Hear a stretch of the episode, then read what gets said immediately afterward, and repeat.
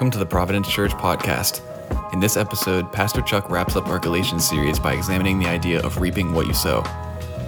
For more Providence Church, visit us online at provchurch.net. That's P R O V church.net. Let's get into it. I'm often amazed when people do things and it's pretty obvious the outcome, and yet they're totally surprised by the outcome. Give you a little example. I remember years ago, I was golfing right here in Lancaster, and I was with uh, a friend, and um, I noticed over in the other fairway, there was this guy golfing, and his ball had landed. Imagine that this is a tree, and his ball landed with like right, right opposite the tree. And he was shooting that way, and he, I saw him walk up to it, and he's like, I'm going to play this ball right here. So I said to my buddy, watch this. So it seemed like everybody who was watching this knew what the outcome was going to be. And you probably already know. He comes over with his iron. He stands by the tree and he hits it. And what do you think happened? That club wrapped right around that tree, bent. It was like a cartoon. And he holds it up totally shocked. What just happened? It's sad when we, that's a funny story, and we laughed at his expense. But it's really sad when we see things, we see people make decisions, and they're oblivious to the outcome. It's really sad when it's your own children, right? Um, to this, whatever the degree is. Um, you know, we, we say things like, well, they have to learn on their own. They have to learn for themselves. And it's, but it's tragic. We have to continually reinvent the wheel. What's that all about? I was recently watching a video. I watch, um, I like watching videos of like theological things. I'm weird that way. And also psychology some. And one of the modern, uh, you might say, a psychologist of our time, Jordan Peterson. I like to watch some of his videos. And he warns people about, of all things, violating even the minor commandments of God.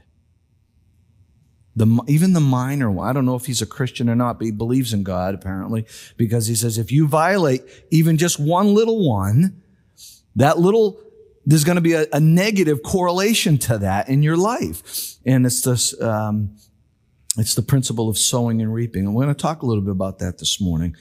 Uh, but before we do, before we read, I want to pray that God would help us to uh, connect, to hear what the Spirit says. So let's pray for a moment. Father, thank you for this opportunity to be here. And I pray that these words will be the words that you intended them to be, the words of life. And uh, we pray that you would minister to each of our hearts, that we would indeed have ears to hear what the Spirit says. We pray this in Jesus' name. Amen. So if you'd like to follow along, uh, we're going to read uh, sixth chapter uh, of Galatians. We're gonna we're gonna finish up our series with Gal- uh, in Galatians this morning. Uh, it's been a great ride. I've enjoyed it. It's been um, wonderful to see Paul give us a um, you might say just a common sense approach to the things of God, but some real serious orthodoxy. And when we talk about orthodoxy, we're talking about right beliefs. So he gives us these in a, in a very passionate, uh, he's, he's aggravated, he's frustrated, and he's, um, and, and, we've seen that come out. It's been wonderful. And, and we're going to finish up and he, and he doesn't relent.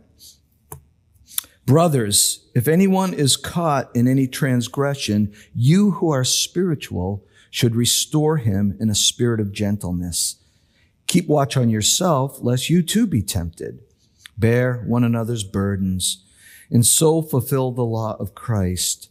For if anyone thinks he is something when he is nothing, he deceives himself. But let each one test his own work, and then his reason to boast will be in himself alone and not in his neighbor, for each will have to bear his own load. Let the one who is taught the word share all good things to the one who teaches. Do not be deceived. God is not mocked. For whoever, whatever one sows, that will he also reap. And the one who sows to his own flesh will from the flesh reap corruption. But the one who sows to the Spirit will from the Spirit reap eternal life. Let us not grow weary of doing good, for in due season we will reap if we do not give up. So then, as we have opportunity, let us do good to everyone, and especially to those who are of the household of faith. See with what large letters I am writing to you with my own hand?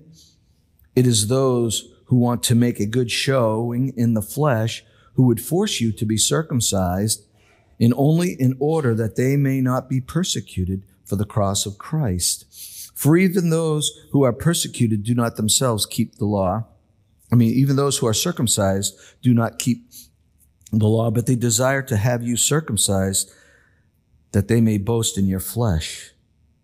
But far be it from me to boast except in the cross of our Lord Jesus Christ, by which the world has been crucified to me and I to the world. For neither circumcision counts for anything nor uncircumcision, but a new creation. And as for all who walk by this rule, peace and mercy be upon them and upon the Israel of God. From now on, let no one cause me trouble, for I bear on my body the marks of Jesus. The grace of our Lord Jesus Christ be with you, be with your spirit, brothers. Amen.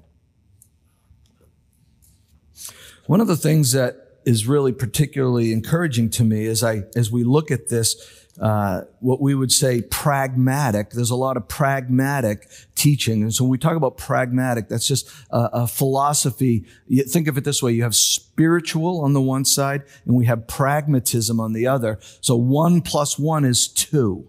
There's no nuance to it. There's no uh, um, philosophical uh, pondering of it. It's always two. That's that. That's a great way to think of something that's pragmatic. So in other words, cause and effect. All right. And the word of God um, is really upfront about that. Uh, Peter actually says that God's power has been granted to us.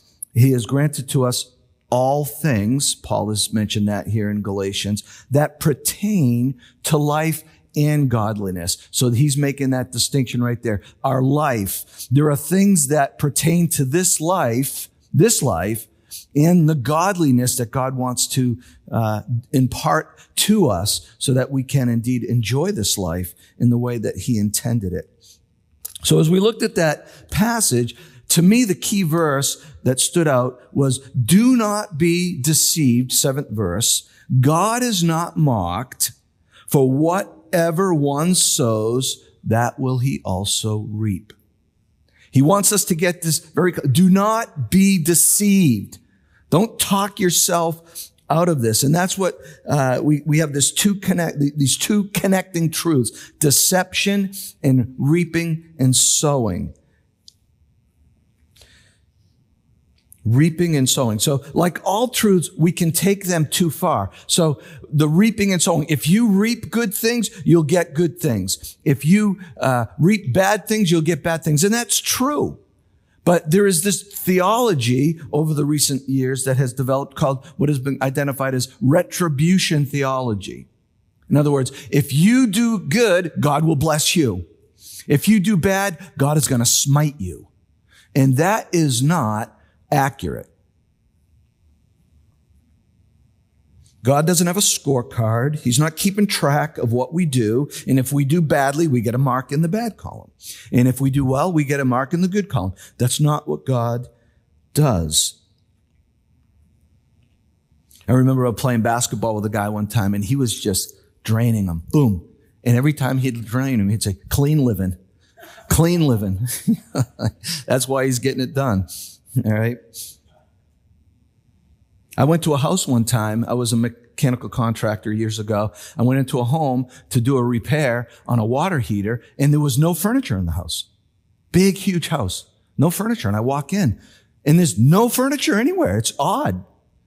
And the lady's there and I'm, and the first thing I said is, are you moving? And as the words were coming out of my mouth, I realized they're not moving.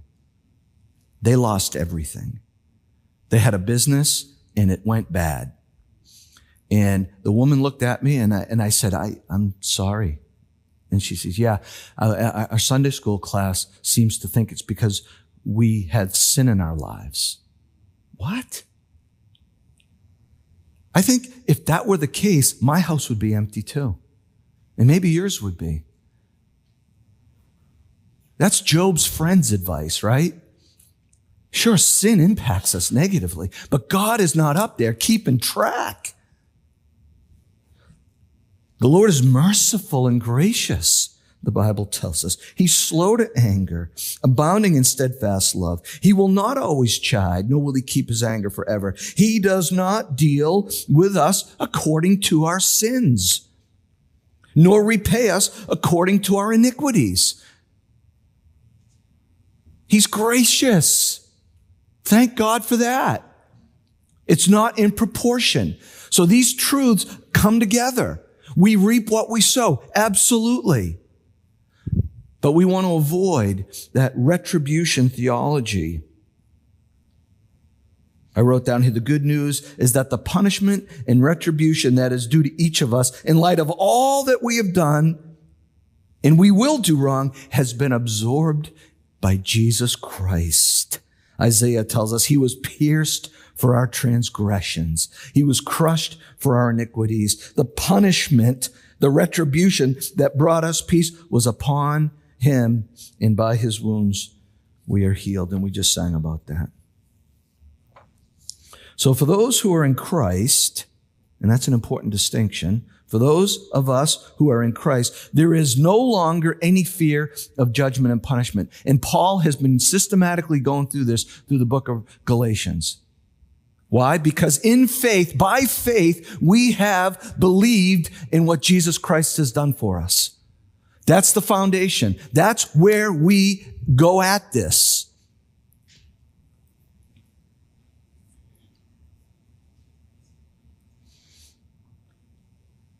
Having said that, that's what Paul basically says. Having said that, all right, why do we say having said? Establishing that, we don't move off of that.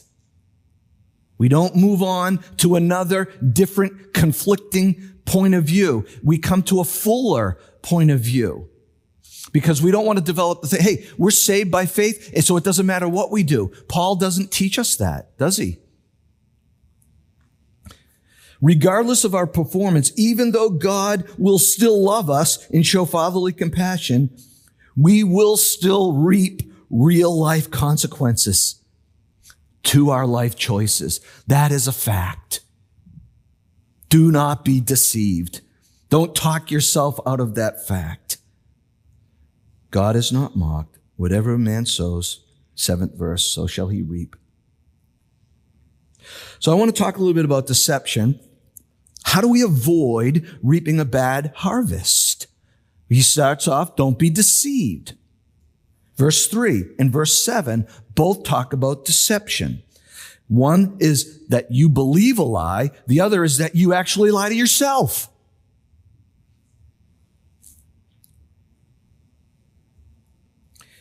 Our first bulletin point, being deceived is not an excuse for our sins. Oh, I was deceived. The Bible warns us about deception and we're to take that seriously.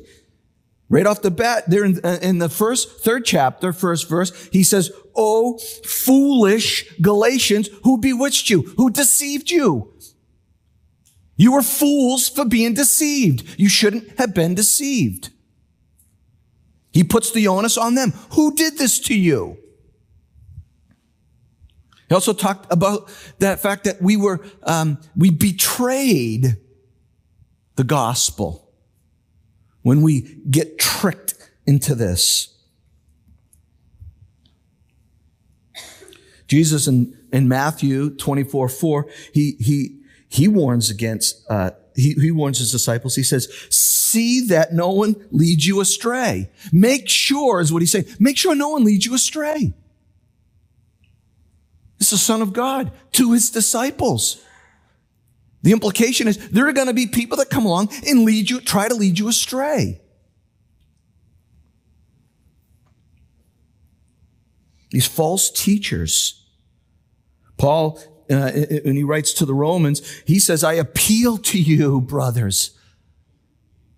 He's, he's earnest. Watch out for those who cause divisions and create obstacles contrary to the doctrine, the orthodoxy that you have been taught. He says, avoid them. And he talks about that they deceive the hearts of the naive. He goes on to say, they deceive these false teachers, de- deceive the hearts of the people who are naive. Paul warns Timothy, he says, if anyone teaches a different doctrine, do not agree with, in that do not, and they don't agree with the sound words of our Lord Jesus Christ. In his teachings, he is puffed up and he's conceited and he understands nothing. He has an unhealthy craving for controversy and for quarrels about words, which produce envy, dissensions, slander. What? These are the works of the flesh that he talked about uh, in, in, in the fifth chapter, right? Whole list of them. Constant friction. John, the beloved God, uh, disciple, he says, for many deceivers have gone out. It's a lot. So this is something that we're going to have to be aware of. Everyone, he goes, he says, everyone who goes on ahead and does not abide in the teaching of Jesus Christ, he goes on ahead, goes beyond. And that's really one of the key attributes of legalism. It goes beyond what the Bible actually says. Goes on ahead. Spot it in a minute. If someone, if it's Jesus and anything, you just right off the bat, a red flag needs to go up. And it's often good things. Homeschooling, I remember, was a big push. I love homeschooling. We homeschool our kids. But it's not Jesus and homeschooling, people.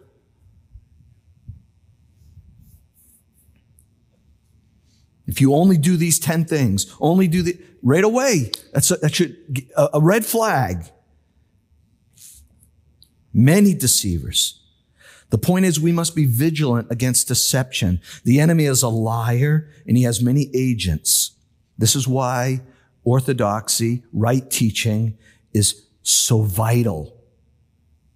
Paul tells us in, uh, in, in, Thessalonians who's actually behind this. And it, we know it's the devil. He's the source. He's the deceiver, the ultimate. The coming of the lawless one. This is Paul talking to Timothy. I mean, talk to the church in Thessalon- Thessalonica. He says, the lawless one is uh, the coming of the lawless one, that would be the Antichrist, the against Christ, right, um, is, is by the activity of Satan. And he's going to have power and signs and wonders, right? And with all wicked deception for those who are perishing. Why? Because they refuse to love the truth. Now we get a little hint on how we can avoid deception. If we love the truth. There's an appetite for God's, for the truth. Jesus is the truth, right? So when we love Jesus, just by nature, by just, we, we love the truth. But sometimes the truth is painful. That's the antidote. The false signs. Imagine that watching, they're gonna maybe raise from the dead. What? Do some magnificent sign. How will we know? We love the truth. So we have this deceptive ministry by the enemy himself. But that's not all, right? Verse three. If anyone thinks he's something when he is nothing, he deceives himself. Self-deception. We can lie to ourselves.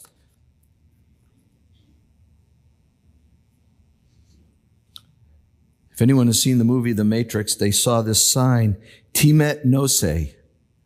Temet Nosce. It's Latin and it means know thyself. Don't kid yourself. You think you're something and you're not. You're kidding yourself. And part of what this thinking we're something is, is when we start trying to fix other people. It gives us this idea that we're big and we're, we're, we're, we're able to fix other people. We'll get into that in a moment. Paul gets into that squarely. What do we know about ourselves? Well, Paul tells us this. We're sinners, right? The hope, the Bible. No amount of law keeping, he tells us, will remedy the fact. Which law did you keep? Did you get the Spirit of God? He asked them. Which one? Tell me. You can't do it that way. No amount of law keeping will remedy the fact that we, everyone in this room, are sinners outside of the power of Jesus Christ. And there's this gnarly little thought that insists, I'm really not that bad. If I just work a little harder, if I do a little bit better, I can prove. Just like that, that, that, the, that, that man who was forgiven all the money and he goes out and he grabs that other guy and he tries to get his money so he can show the person who gave him all that forgiveness that he's still serious about getting that thing taken care of. Dude, it's all done. What are you doing?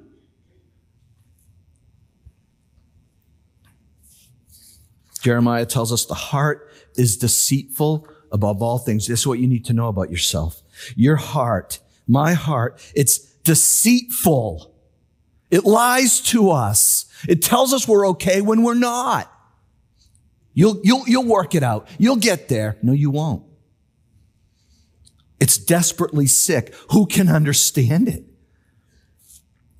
Thank God Jesus does. James says, to, to, he writes, be doers of the word, not hearers only. Why? deceiving yourself. If you just hear it, you come to church and you hear it, and yeah, I'm doing something. No, you're not. Are you doing it? You're kidding yourself. This needs to work itself out. Again, we're not shifting off of salvation through faith alone. That's covered. Thank God we don't have that over our heads. Oh man, I had a, had a bad week. Do you ever have a bad week? Oh, I had a bad week. Thank God. I was never in jeopardy. You know, I, a pastor, I may have mentioned this. It's, it's a useful metaphor. When, it's not a yo-yo thing, right?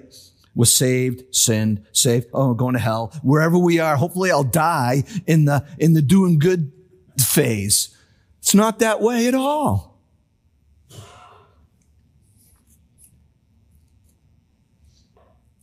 But you know, the wonderful thing is we're new creatures too. He tucks this in in verse 15. I'm a, you know, I've died to the world. I'm a new creature. That's true. That's just as true as you're a sinner. You are no longer in that slave mode anymore. You're an heir. We're heirs to Jesus Christ. And that's going to produce fruit, fruit of righteousness, fruit of the Spirit. Hallelujah. So where are we on this journey from sinner to new creation though? He says in verse four, let each one test his own work. And then his reason to boast will be in himself and not in his neighbor. Now, Paul's not, again, suggesting that we have this scorecard. All right. How am I doing here? I got this scorecard. I've done this many good things. And so now I'm in a favorable position. That's not what he's suggesting at all. He's arguing against this tendency to feel as though we've done something when we can get other people to do things. And that's one of the main forces of legalism is the person who is the legal teacher, if you will, gets this sensation that they themselves are doing it. In psychology, they call that a reaction formation. I can't do it myself, but if I can be an advocate for it and get you to do it, man, that's going to make me feel pretty good.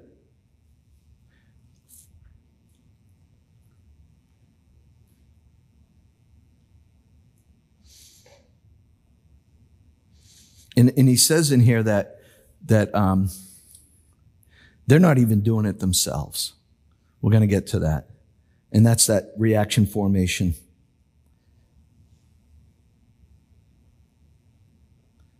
If I proclaim the truth and get people to change their behavior. Verse 12, he says, It is those who want to make a good showing in the flesh who would force you to be circumcised only in order that they may not be persecuted. So there was a lot of persecution going on too, because this, this legal approach, what we, we, we called Judaizers, had a real stronghold in that region. And so they persecuted people who didn't follow the, um, the law.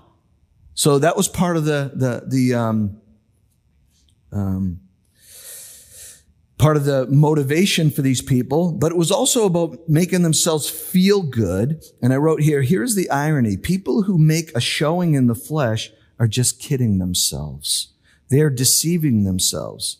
So if you look at verse 13, for even those who are circumcised do not themselves keep the law. But they desire to have you circumcised that they may boast in your flesh. And that's what we were just talking about. So the reason for the testing is that we can come um, to a knowledge of ourselves. So he, he is encouraging us to test. Are you walking with God? It should produce some fruit. All right. Um, and it's about ourselves. Test ourselves. This is an inward thought. This isn't worrying about our neighbor. This is about, am I walking with God? I think that's a, it's a legitimate question.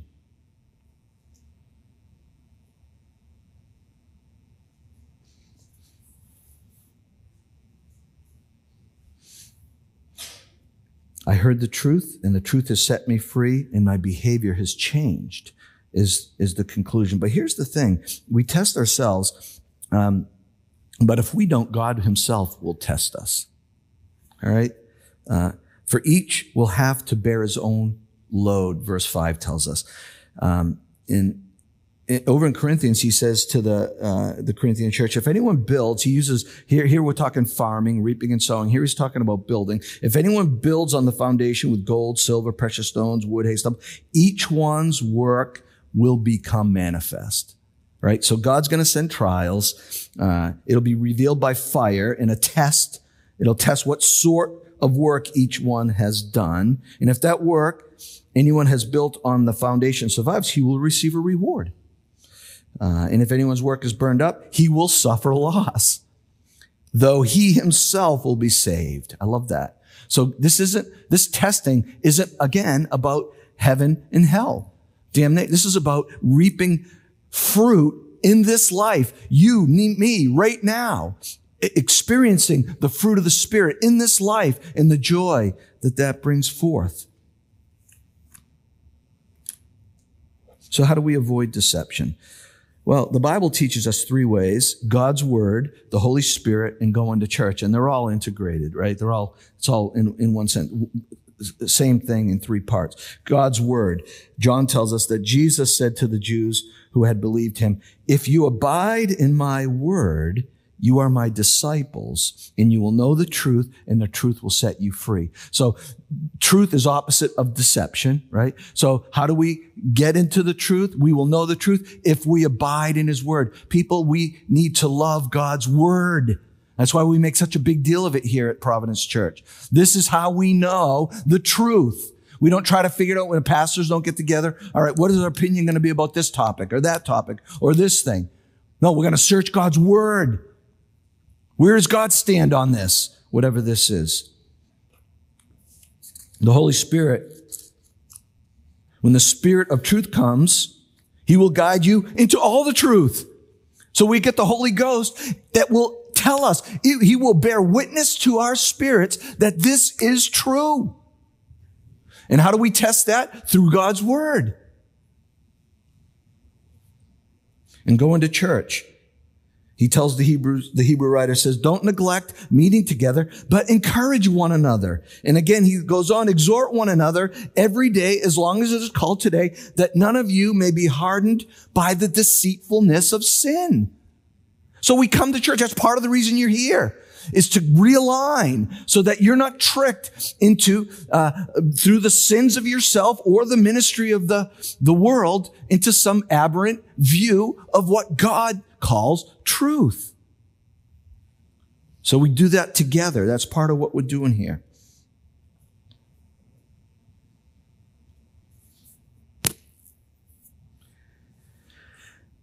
So the point is, if we, if we want to reap a good harvest or build a great building that stands, we have to make sure that we don't listen to the deceptive words of the enemy or our own hearts. So when it comes to sowing, and we're going to stick with that since that's what this passage, uh, we, we, there's really only two options. We either sow good seed or bad seed. Faith or works. Spirit or flesh. It's a pretty clear dichotomy here. Verse 8, he says, To the one who sows to his own flesh, he will reap his, from his flesh, he will reap corruption corruption. And he's not just talking about the deeds of the flesh. We could identify those deeds in the fifth chapter as corruption, right? You will reap that. But it's more than that, unfortunately. uh, there are eternal implications. And he says this, and when he's talking about reaping to the flesh, he's talking about those who are in the flesh trying to uh, attain justification. He's, stick, he's still on that. That's why he mentioned circumcision. If you are trying to keep commandments in order to overcome that wicked, deceitful heart, in order to become righteous, uh, you, you are in the flesh, and that will only reap corruption.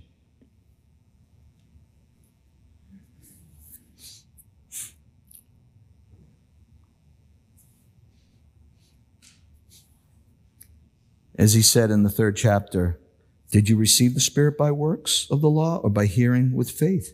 Are you foolish? Having begun in the Spirit, now you are being perfected in the flesh? He's still on that theme here. So what is corruption? It's, it's, it's damnation, among other things. If you're going to try to live with Jesus and you're not living with Jesus, it's, that. That's, that's the news. Don't deceive yourself. Don't trick yourself. It's only through the power of Jesus Christ. No rules, no amount of rule keeping is going to get it done.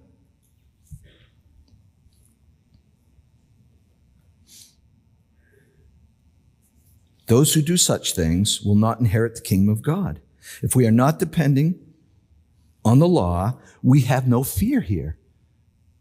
If we're not depending on the law, if we come up short in some of this sowing and reaping that we're going to talk a little bit about, we don't have anything to worry about. God's working on us.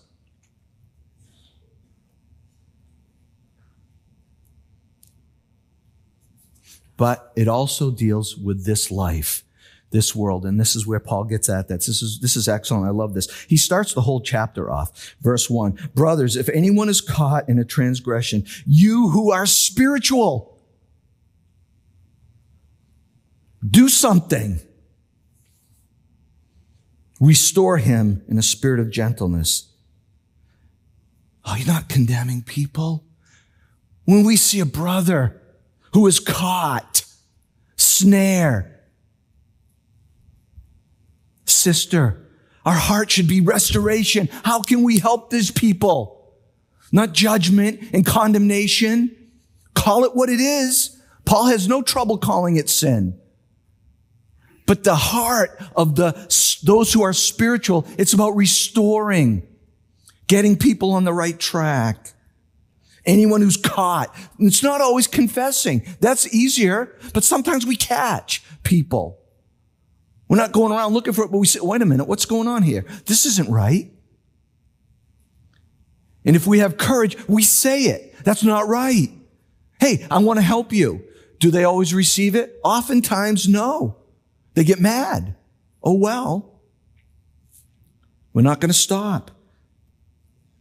We're going to look to restore people. But then he goes on and says, watch for yourself.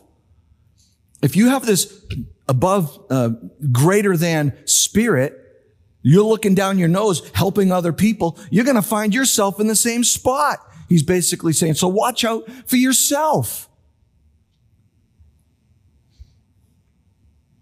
It keeps us from a judgmental spirit. We have enough on our own plate, don't we? We got to go straighten that out of the people. No, it's about people who all of a sudden we they need help. Bear one another's burden, verse 2, and you'll fulfill the law of Christ. I love that. The, the very uh, great commission about making disciples is uh, teaching them to observe all that I have commanded you. You want to do that? You want to observe all that Jesus has commanded uh, uh, us to do? We'll bear one another's burdens. And that's physical, helping them overcome sin. That's sickness. People are sick and they're in the hospital or they're suffering and they don't even have faith themselves because they're so worn out. We can come along and bear that burden.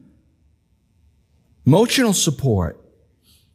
Verse six, let anyone who is taught, who is taught the word, share all good things with one who teaches. That's, that's, that's where we get that, um, those who are teachers, like Dwight and myself, should receive right? That's, this is the Bible right here. And we do. Thank you. The church is very generous and, and, and wonderful.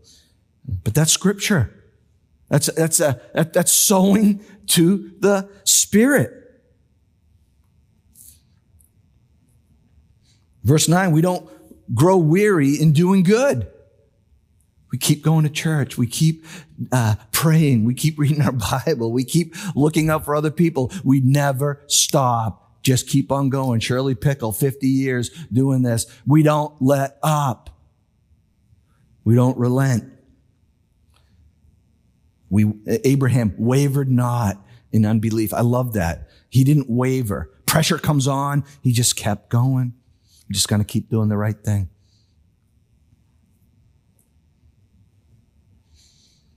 Verse 10, he says, So then, as we have opportunity, let us do good to everyone, especially those who are of the household of faith. I like it, James. What good is it, brothers, if somebody says he has faith but doesn't have works?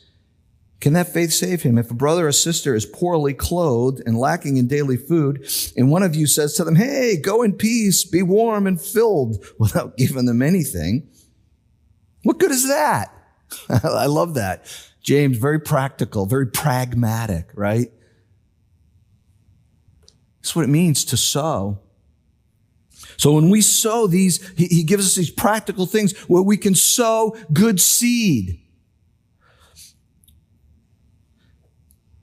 But I want to just kind of end here with a, a little something about when we sow bad seed.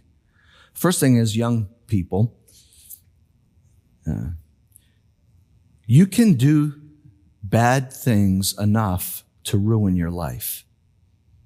Be not deceived. It's just a fact.